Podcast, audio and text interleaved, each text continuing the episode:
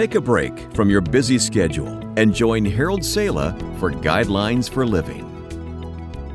Have you ever heard someone say, Well, I'd be a Christian, but there are too many hypocrites in the church? Now, in absolute honesty, perhaps you have thought that too. A hypocrite is someone who pretends to have something he doesn't really possess. He's a fraud, a fake, a pretender. A young man I once knew grew up attending church. In high school, he took a part time job in a shoe store owned by two of the deacons in a church. The young man watched the lives of those two men. He noticed they took offerings in church on Sunday, stood at the doors and greeted people, smiles pasted on their faces, and pretended to be saints, but left it all behind on Monday as they became shrewd and sometimes dishonest merchants. After a while, he got his fill of it.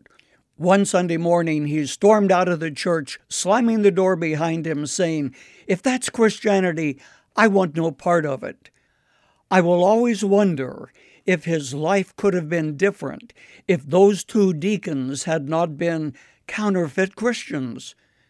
The sad thing is the failures of those two men loomed up like a dark cloud and obscured the reality of those whose lives have been authentically changed by God's power. He only saw failures.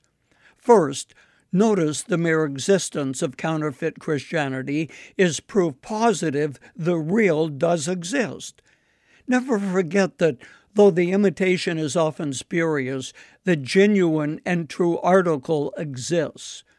Because some people counterfeit Christianity, you can be sure that authentic Christianity does exist and is real. Do you remember that as a child you may have been content with fool's gold because of its sparkle and glitter?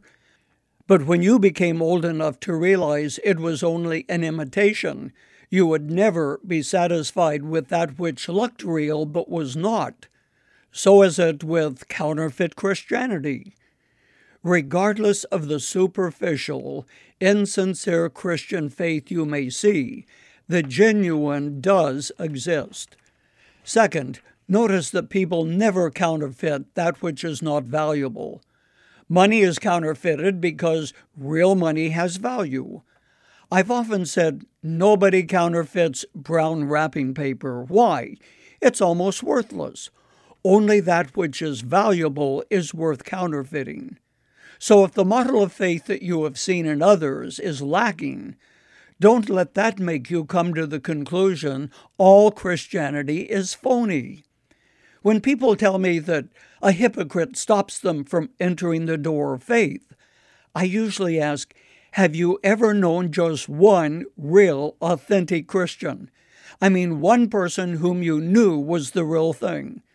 If so, disregard the fake and seek the kind of faith you saw in the one that you knew was genuine. Third, notice that a hypocrite is not what a Christian is. Sometimes people try to copy Christ's life, to live as he lived without ever inviting him to come into their lives. The only way you can live a genuine Christian life is by having Christ in your heart.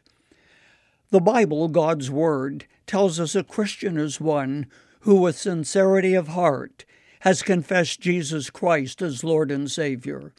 Not a perfect person, but a new creation in Christ. Therefore, whatever may be the fault of others, remember it is your actions for which you're responsible not theirs.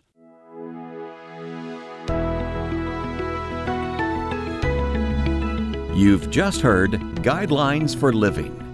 Visit givetoguidelines.org and become a partner in sharing hope and encouragement in Christ with others around the world. That's givetoguidelines.org. Thanks for listening and join us again for Guidelines for Living.